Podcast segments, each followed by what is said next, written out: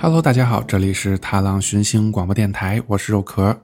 在九月一号的时候，我们录了一期中元节特别节目，给大家讲了几个网上流传的啊，名字叫做《天津市公安局幺零四档案》的其中的几个故事。令我没有想到的是呢，这期节目啊，真的还挺受欢迎的啊！最近好久没有有如此高播放量的节目了。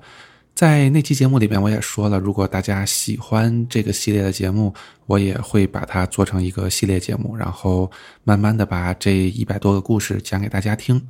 所以呢，今天呢，我们就给大家再讲几个啊，这个天津市公安局幺零四档案的故事。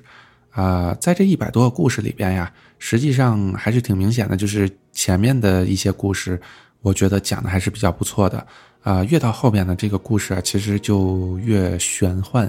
所以呢，在我们未来的这个系列的节目呢，可能并不会把所有的故事都讲给大家听，啊，可能只会讲一些至少我觉得看起来还比较可信的故事。虽然我觉得这里边所有故事都不是很可信哈，所以我会挑一些其中的故事讲给大家听，好吧？那我们现在就开始从第一个故事开始。这第一个故事哈，发生的时间是在一九七三年。啊，我们之前也说过，这些故事的发生时间呢，从一九可能六七十年代一直到二十一世纪初，也就是二零一零年之前的一些故事。所以今天的这第一个故事就是发生在一九七三年，时间有一点久远。地点呢是天津市河东区河东医院和距离这个医院一公里左右的叫大王庄的这么一个地方。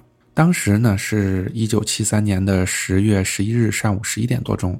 一辆满载化肥的东风卡车正在大王庄的路上，从市内向着郊区行驶。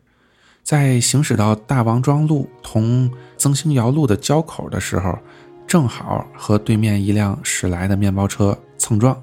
啊，好在呢，这个司机啊并未受伤，汽车呢也只是侧边的这个反光镜被撞坏了。但是，这辆卡车所运载的这个化肥上面。却乘坐着一名女性乘客，当然这也是因为当时警察管的不严，所以你才可以在这种卡车上面再坐人嘛。啊，由于这辆卡车紧急刹车，这名女性乘客被瞬间甩出去，头部着地，当场死亡。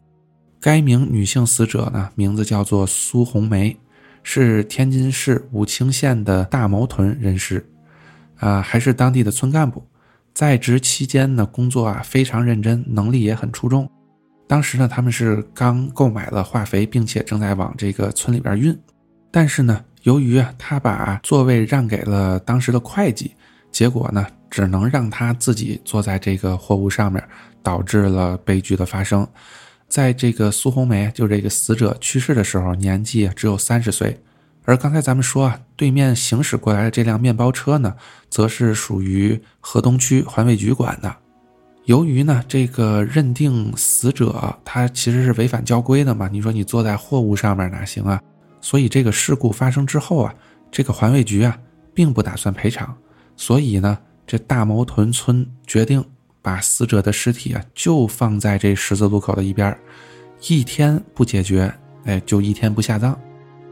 等到了十月十四号，也就是三天之后，三十六岁的环卫局职工刘保卫，由于呢。觉得这个大毛屯村啊，他们提出的条件过于苛刻，感到非常气愤，于是伙同六名同事，打算在当天晚上采取行动报复对方。他们计划呀，晚上十一点左右到出事地点，把苏红梅的尸体偷偷运走，哎，然后就给埋了，让对方呢降低条件，然后再把尸体还给人家。结果到了那里啊，其他人都觉得哎特别害怕，不敢行动了。只有这个刘保卫接触过尸体，可是到了晚上三点左右，刘保卫被六名同事抬往河东医院夜间急诊。他当时浑身流血，五官、淋巴结和肛门都在不停的往外冒血，体温呢也高烧到了四十五度，失去了知觉。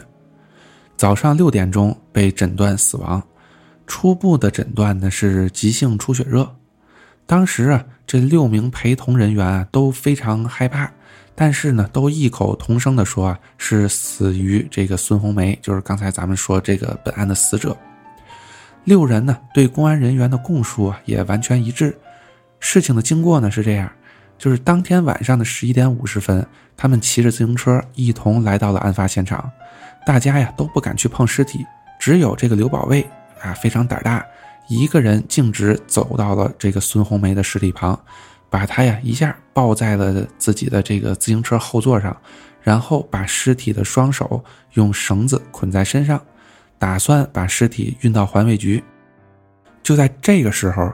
其他人啊都发现了这个孙红梅的脸部和手部都有白色的毛发长出。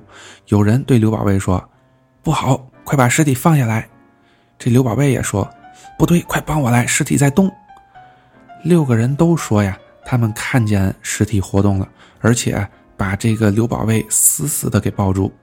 这刘宝贝大喊救命，但是这六个人呀也都不敢帮他，吓得就赶快跑了。跑了十五分钟啊，觉得，哎，又不能把这个刘宝贝扔下不管，所以又返回原地。结果发现现场只剩下刘宝贝躺在马路中央昏迷不醒，这自行车呢倒在一边，地上呀还有一根断开的绳子。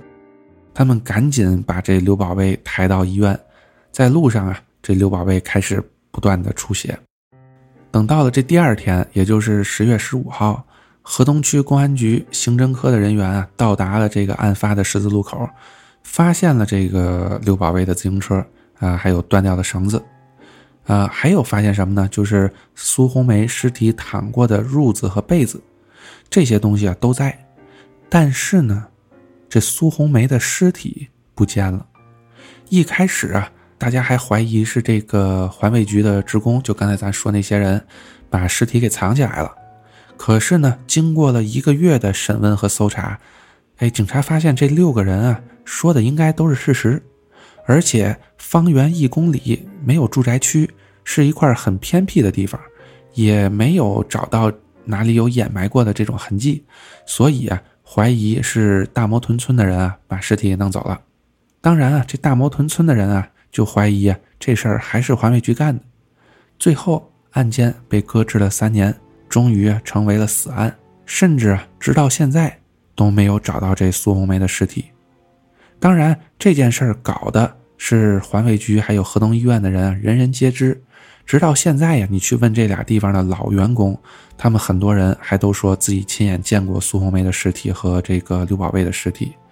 但是苏红梅的尸体去哪儿了？这就是一人一个说法了。毕竟大家也都不知道。但是呢，大家都认为呀。那天晚上六个人看到的应该是真的，这就是第一个故事，啊，这第二个故事呢，实际上啊，我们之前也提到过，就是福先生之前在去年的中元节特别节目《都市小传说》里边给大家讲的这个鲍国防小朋友的故事，啊，所以既然讲过了，今天我们就跳过，嗯，如果大家有兴趣呢，可以去回听一下之前的节目，所以我们要讲的下一个故事啊。发生在一九六九年的十二月十二日，地点呢是在天津市西青县。啊，现在变成西青区了啊，团泊洼这么一个地方，或者应该是是不是就是团泊湖啊？啊，我也不是很清楚啊，反正就差不多是那个地方。有一个名字叫做张福利的独居妇女，外出干完农活回家，发现呀，她家里的十二岁大的这个大儿子没在家，然后他就问这六岁的小儿子。小儿子呢说：“哎，我也不知道这个哥哥去哪儿了。”等到半夜一点，仍然没有大儿子音信，所以呢，这个张福利就跑去村里的其他邻居家问。其中啊，一个小孩告诉他，他们下午还一起玩捉迷藏，但是呢，他家儿子却始终藏着不出来，然后就再也没见到了。第二天早晨呢，他就发动全村人出去找他儿子，并且还报了警。警方呢一看。对吧？儿童失踪嘛，那就跟着一起找呗。询问了四名儿童，发现他家的大儿子大概是在十二日那天下午四点左右失踪的。一开始呢，是大家一块玩捉迷藏，然后大家就全藏起来了呗。可是很长一段时间后啊，大家都没有看到这个大儿子出现，就以为呢他自己回家了，所以其他人呢也就都回去了。那这个呢，就是最后一次见到他的情景了。这个张福利啊，白天就在外面找儿子，等到了晚上八点回到家后啊，发现这小儿子也不见了，于是再次求助全村寻找。警方呢也开始大规模的盘查询问，但是这次呀，谁都没见过这小儿子。当时呢，大家都非常同情这个张福利，因为呀，她的丈夫就是十年前失踪的，同样是没有一点线索，也没有任何原因，是死是活呀，至今不明。而且到了这第三天。张福利本人也失踪了，然后警察呢就开始搜查他们的家，终于啊找到了这母子三人的尸体。这尸体在哪儿呢？是在这个屋里的卧室里，一口很大的木箱里边发现的。而且呀，除了这母子三人的尸体，还外加了一具严重腐烂的尸体，一共是四具。经法医检验。这大儿子死亡时间就应该是十二月十二日，小儿子的死亡时间呢是十三号，母亲的死亡时间也就是再转一天的十二月十四号。这几个尸体上啊，身上都没有任何搏斗的痕迹，死因呢都是窒息而死。而那个腐烂很严重的尸体啊，啊，据分析已经死亡了十年左右了，身份不明。但是呢，从这个衣服。啊，等各方面来分析，这个人啊，应该就是失踪了十年之久的丈夫。据张福利的亲属讲啊，这个小儿子其实不是张福利的亲生儿子，是张福利弟弟家的孩子。弟弟呢，在三年前死后，就把这小儿子就算过继给了张福利，而且呀，还说啊，找到尸体的这个木箱子，原本实际上是一口棺材。是十年前挖菜窖的时候给挖出来的，然后请木匠给修改成了箱子的样子。根据这个档案的记录呀，这口箱子咱们都知道，因为是通过棺材改过来的，所以它其实是非常厚重的一个箱子。所以这个箱子的盖子就重达三十公斤，当时两个成年男性一起才能够把它打开。警方就分析了啊，这十二月十二日。大儿子有可能啊是玩捉迷藏的时候自己跑回来藏到自己家箱子里的，但是有一件事没法解释，就是他到底是怎么打开这个沉重的盖子的，对吧？当然了，也有可能啊是被某些坏人哎给放进去的。这十二月十三号，那小儿子也是被人放进去的吗？对吧？可是邻居们反映哈，当时没有听到任何的奇怪的响动。所以也不大可能是被人放进去的。就算咱退一万步讲，大儿子、小儿子都是有人放进去，那十二月十四号已经三十多岁的这个母亲张福利，也是被人放进去的吗？对吧？而且他们身上也没有伤痕，也没有打斗的痕迹，死亡的原因呢，都是因为被关在这个箱子里窒息而死的。那么，难道他们是自己走进去的吗？而且。你说发现里边还有一具腐烂了已经十年之久的尸体的情况下，你还会往里钻？那这显然不可能嘛。所以这个案子就一直悬而未决。而且据记载，事后当地人把这个箱子抬出来，当着所有村民的面用斧子砍，一连是砍了四个小时，才把这个箱子砍出了一个小裂缝。后来呢，又浇上汽油去烧，据说啊是烧了整整三天三夜才把这个箱子给烧毁了。但是这些人到底是怎么进去的，这事儿就没有人知道了。下一个故事啊，发生的时间就比较近了，是在一九八八年啊，当然也没有很近，五月二十日的下午，一名叫做梁文文的二十一岁女性从。河西区岳阳道，其实岳阳道应该是算和平区的一栋六层居民楼上一跃而下，正好砸在了从楼下经过的一名二十岁的名字叫做郭凤仪的女性身上。这郭凤仪被砸了之后当场死亡，梁文文呢全身粉碎性骨折，当场昏迷不醒。经过一中心医院的奋力抢救啊，梁文文算是脱离了生命危险。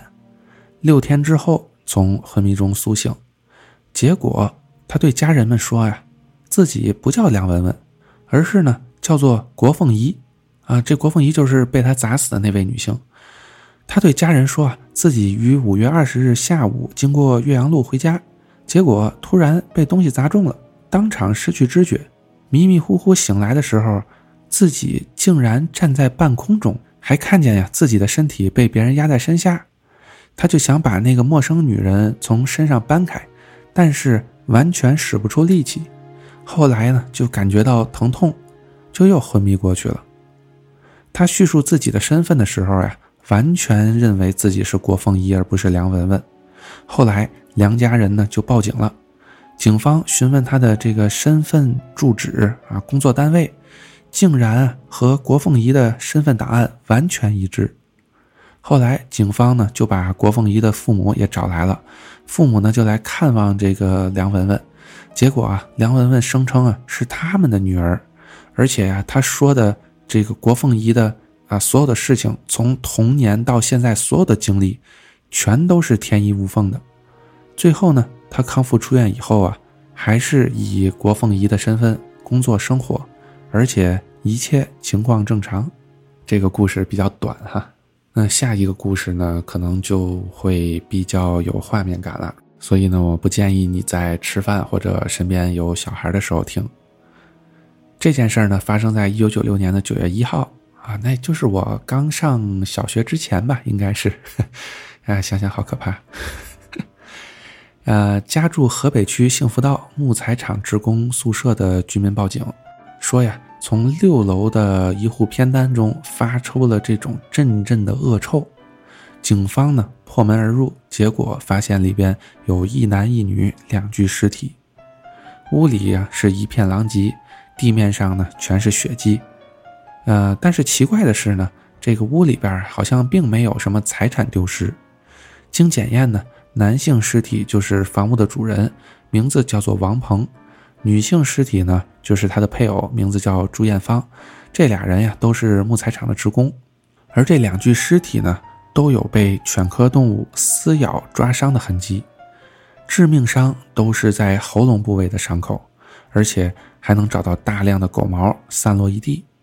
总之啊，现场是非常的血腥恐怖。据邻居们反映，这对夫妇啊是今年年初结婚的，八月份还生下了一名男婴，但是现场呀并没有找到这具男婴的尸体。除此之外呀，他们俩人还养了一条狗。一条特别大的、体型巨大的狼狗，但是这对夫妇呀很少喂养这条狗，平时俩人就喜欢打麻将，通宵达旦的打，而且啊只要是输了，晚上回去一定得打狗。邻居们啊经常能听到半夜里传出这种狗的惨叫声，最后一次听到呀大概就是一个月以前，但是现场呢并没有找到狗的尸体，而且门窗全都是关死的。屋里边有狗的血脚印但是屋外呢就没有任何狗的痕迹了，所以呢，警方啊就怀疑是狗把这俩人给咬死了。但是这狗和婴儿都去哪儿了？这事儿就不知道了。大概又过了一个月，也就是十月三号的时候，电信公司呢要到这栋楼的屋顶，也就是六楼的上面装这个发射天线。结果呢，工人呢就报警说发现了一具婴儿的残肢。警方呢到达现场侦查，发现了婴儿的头部和一些脊椎骨，而且呀，这现场还有狗的血脚印儿，还有一滩粪便。经检验呢，这滩粪便是狗的粪便。尸体上有大量的撕咬痕迹，凶手啊应该也是这条狗。不过案件至此就再也没有其他的线索了，这狗呀最终也没找到，完全不知踪影。而且更加难以解释的是呢。这狗和婴儿啊是如何跑到楼顶上面的？这事儿也完全没有结论，因为啊，之前不是说了吗？呃，在第一次案发的时候，警察们发现门外是没有这个狗的痕迹的，所以这件事儿就也是完全没法解释的一件事儿了。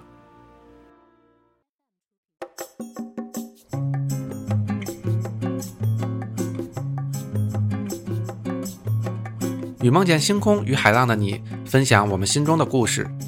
如果你喜欢我们的节目，推荐通过苹果 Podcast、Spotify 以及其他泛用型播客客户端订阅收听《踏浪寻星广播电台》。或者访问电台官网 t l 叉叉 fm 点 com 收听我们所有的节目。当然，你还可以通过荔枝 FM 和喜马拉雅 FM 找到我们。也欢迎大家多多分享转发，让更多人听到我们的声音。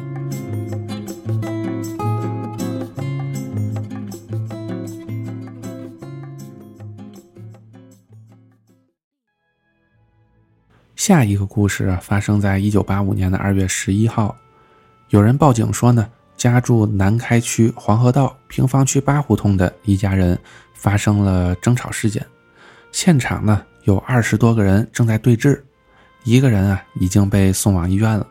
警察呢接到报案就立刻赶到了案发现场，然后就发现呀，这户人家呢姓王，王家的老人王明德七天前刚刚去世。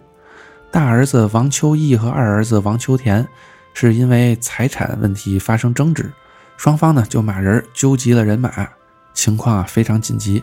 警方三十多人到达现场，哎，也就五分钟就把这个事件给平息了。当警方啊要把人带走的时候，哎，这就出事儿了。王家的大儿媳郭颖突然倒地不醒，口吐白沫。警方人员呢想上前救助，这郭颖突然就站起来了。指着两个儿子就说起话来，而且声音呢，竟然是一个老年男性的声音。他当时给人的感觉就是，哎，这是一完全另外一个人，而且说的这个内容啊，基本上就是在指责两个儿子虐待自己。现在呢，还为自己的一点财产闹不和，然后就开始咒骂郭颖，把王家老人虐待致死，完全就是这个女人在作恶，如何对自己不好啊，还盗窃她的财产。最后诅咒这个女人啊不得好死，当时所有人都被惊呆了。两个儿子一开始也是震惊，然后就开始跪地磕头求饶，痛哭流涕。说了大概十五分钟，郭颖再次倒地昏迷。不过这次身上却突然着起了大火，自燃了。人们赶紧用衣服去扑打浇水，哎，将这个火给扑灭了。但是两天以后，郭颖伤重身亡。因为呢这件事儿啊有大量的目击者，而且过于刺激，后来呀弄得全市人都知道这事儿。不过很快王姓兄弟啊就搬家了，就再也没有人知道这几个人啊去哪儿了。所以啊这种事儿就还是要告诉我们，对老人们要好一点。其实像这种事儿，我已经不是第一次听说，虽然我是一个。啊，还是挺无神论的这么一个人吧，但是这种事儿我已经不是第一次听说了。嗯，经常有这种老人附身在家里边女人的身上，包括，啊，当时我讲这个都市小传说这期节目里边，我也引用了小龙哥给我说的一个故事嘛，也是他的妹妹，好像是被姥姥给附身了吧，啊，然后就是用姥姥的这种语气声音跟家里人又托付了很多话，这样子。那我们就进入下一个故事。下一个故事呢，发生在一九八五年的九月二十七号，位置呢是河东区的黑牛城道。啊，那这黑这个我还真又查过，我因为我之前以为黑牛城道只在河西区，后来查了一下，发现河东区确实也有这么一段啊，家住河东区黑牛城道的一户人家报警，说啊，经常能看到恐怖的东西，而且呢还能听见奇怪的声音。而且呢，这个事态发展呀，已经很严重了。报警的这户人家的女主人啊，刘慧贤已经因为精神病住院治疗了。经过警方的调查呀，从今年的三月份开始，刘慧贤和丈夫周坤就经常半夜被墙外的咚咚声惊醒。他们住的呢是平房，而且发出声音的这面墙后边呢是一个公共厕所。所以他们一开始啊就以为是有人故意捣乱，就跟我之前讲那个啊《苏轼奇人》里边那背头羊的这故事是差不多的啊，有人在公共厕所里捣乱。所以周坤呢还曾经和邻居一起守在公厕外边，就是要看看是不是真的有人恶作剧。但是呢，这声音呢还照常出现，也没有任何人为的痕迹，而且呢越来越响。就在报警的前一天晚上啊，周坤大喊救命，邻居们呢都被声音惊醒，赶快跑到周坤的屋里。当时一共四个人进屋，三男一女，他们呀都声称啊看到那面墙自己裂开了一道缝，而且呢似乎是墙的另一面啊，有人在使劲的凿墙，而且地面还不知道是从什么地方流进了大量的粪便，臭气熏天。但是人们检查了公厕啊，发现里边没有人，而且就在回来的时候，这屋的女主人刘慧贤坐在地上惨叫，说是看见鬼了。过了三分钟左右，几乎所有人也都看见了，就在那面墙的裂缝上，站着一个女人，模模糊糊，时隐时现。第二天，这刘慧贤啊，就因为精神刺激开始胡言乱语。被送往了精神病院，警方派人来看，发现这白天呀什么都没有，但是到了晚上，先是听见咚咚的声音，然后女性的人影就出现了，连警方的人员也看见了。后来呀，这一个所的人都过来看，基本上人人都看见。然后五天以后，警方人员决定，哎，我们把这墙给砸开，看看到底是怎么回事砸开墙之后。发现这户人家的墙和厕所中间啊，还有一个夹层，里边摞着二十多个骨灰盒，而墙里边有老鼠洞，所以厕所的粪便都流进这个夹层里了。这些骨灰盒上没有照片，也没有姓名，上边只写着天津市东郊火葬场的地址。骨灰盒被拿走之后，就什么声音和人影都没有了。警方后来就调查这些骨灰的来历，发现这间房子的前任主人叫刘桂林，五十多岁，单身。他呢就是这个东郊火葬场的工人，在四年前呢把房子卖给周坤之后啊就失踪了，生不见人，死不见尸，亲戚朋友都不知道他的下落，而且一直弄不明白的就是，他干嘛要把这么多无名无姓的骨灰盒？砌在两面墙的夹层中呢。再下一个故事发生的地点可能就比较远一点了，是是在一九九三年，然后八月十八日的晚上，天津蓟县的盘山一家招待所里边，半夜三点钟，住在这里开会的十五名县级领导啊都被送往医院了。蓟县医院的诊断发现，所有的领导都发生了这个心脏病和脑中风的征兆。经过抢救呢，有三名领导不幸离开人世，警方就立即展开调查，没有发现任何食物中毒或者煤气中毒的迹象。对幸存下来的十二名领导的调查呀，发现三名在那天夜里是完全没有任何记忆的，但是另外九人全都说，那天晚上听到招待所后边有敲锣打鼓、哭泣的声音。然后就觉得浑身无力、困倦、口渴，而且他们还都闻到了花香，是一种不知名的花香。闻完之后啊，就觉得天旋地转、呕吐不止。另外呢，还有两名领导说，看见周围突然一片漆黑，就有人在拽他们的脚。还有四名领导说啊，看见了绿光、蓝光在眼前旋转，把自己给卷走了。当时其中一名。作协的领导症状最轻，最先求救的人呢也是他。他的回忆说呀，当时外边的声音很像是那种出殡的样子，而且越来越响，好像逐渐是在往招待所的这个方向靠近，而且听到走廊里有很多人走来走去的脚步声，有人还在走廊里喊他们的名字，一个一个的喊，喊了很多遍，是一群男人的声音，大概呀。喊了二十分钟就消失了。八月十九日，警方开始搜查招待所周边的地区，在招待所后边的一个山坡，他们发现了漫山遍野的这个白帆和白旗，地上撒满纸钱，还有很多的蜡烛和香，都是不久前才烧完的。然后他们就对周边的三个村落进行调查，发现呀，根本就没有任何村落有人家出殡，最近呢也没人死亡。那到底这些东西是谁放在山坡上啊？就没人知道。就在二十日，一家离这里二十公里远的印刷厂报案说，有大量印好的纸钱失窃，总价值三万多块钱。失窃的时间推测啊，就是十八日的夜间，没有门窗被破坏，案件呢也一直没有被侦破。总之，整件事都没有完美的回答，就只能这么封存起来了。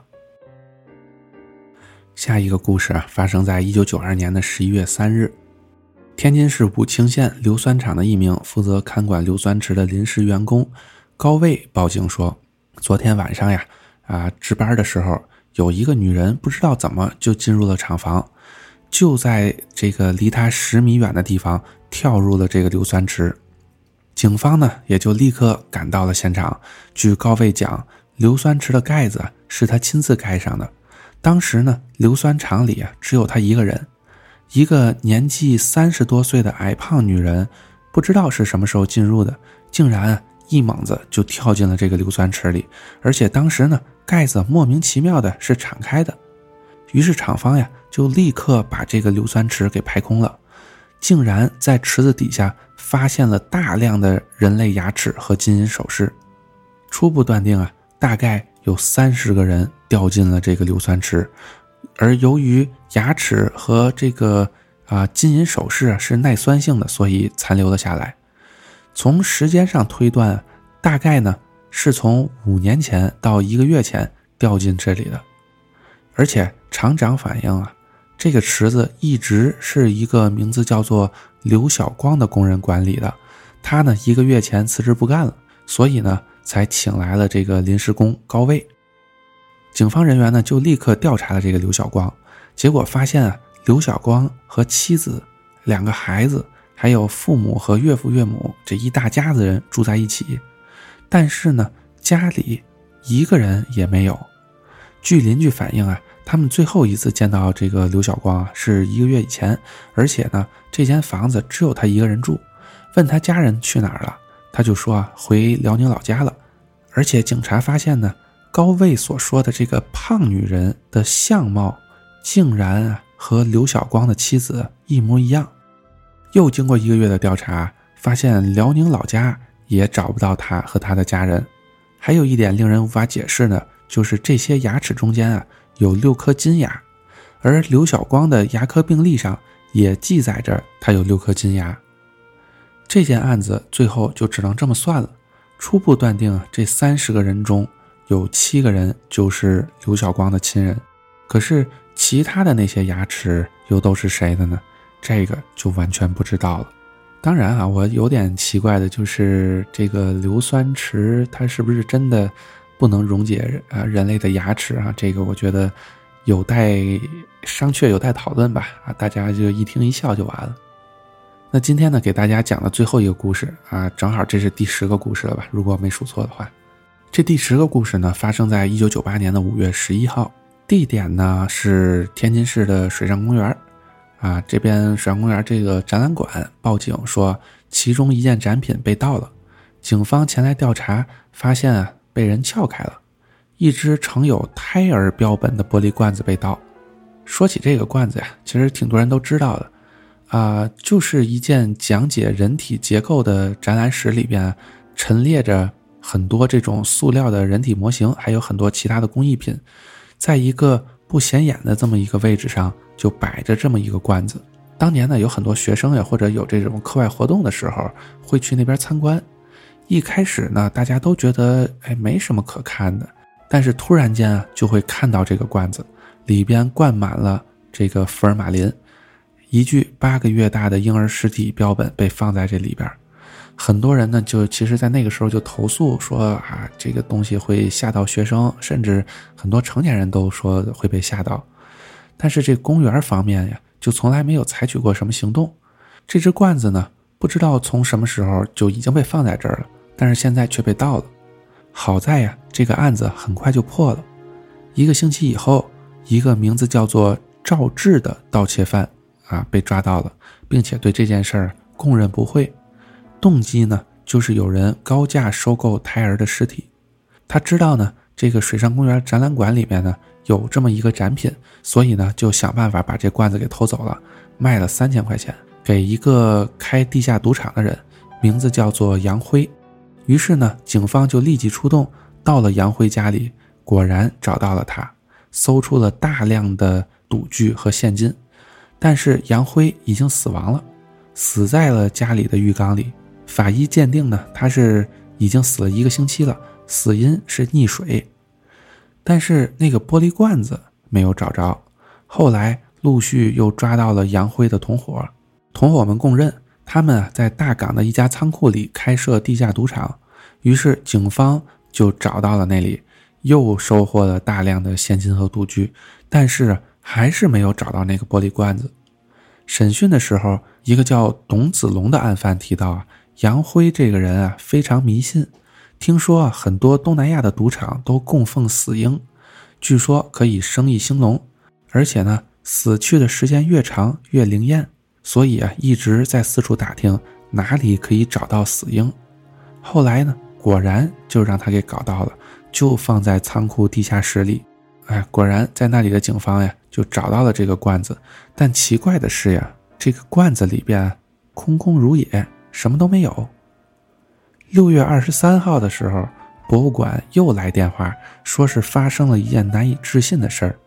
警方就赶紧赶到了现场，就在那个失窃的展览馆里，这个婴儿的标本啊被找到了，而且呢。就在那个罐子放置的地方，一开始呢，大家就怀疑是有人趁人不注意的时候啊，把这个标本给送回去了，但是根本就没有门窗被撬开的痕迹。总之啊，后来展览馆的员工啊，就又把这个婴儿放在了罐子里，而且到现在都放在那里。当然了，这个现在是不是还在那儿哈？我们有待商榷。毕竟这个故事写的时候就已经是。二零一零年左右了，然后这件事儿还是发生在九几年的事儿，啊，不过如果大家有兴趣，可以去探索一下哈，啊，我觉得大家应该是不会找到的，呵 呵啊，这期节目呢，给大家拖更了，可能得有将近一个月的时间，啊，主要还是因为我最近这一个月实在是太忙了，不过未来的几周呢，实际上我心里都有一些啊节目的安排，所以。应该至少到今年的十二月的九号，也就是电台三周年的生日之前呢，我应该每至少每两周都能够出一期节目。如果啊有其他节目，我们会更快的给大家放出来。希望大家呢能够继续关注我们的节目。那今天的故事呢，就给大家讲这么多。啊，我也是，这现在是半夜两点给大家录着的这期节目。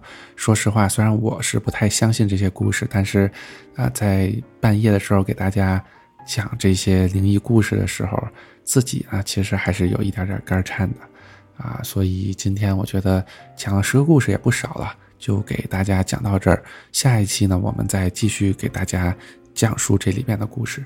啊，未来我们应该会再出至少。我觉得五到六期啊，应该是甚至更多，应该是没有什么太大问题的，啊，希望大家关注我们的频道，这里是踏浪寻星广播电台，我是肉壳，大家下期再见，拜拜。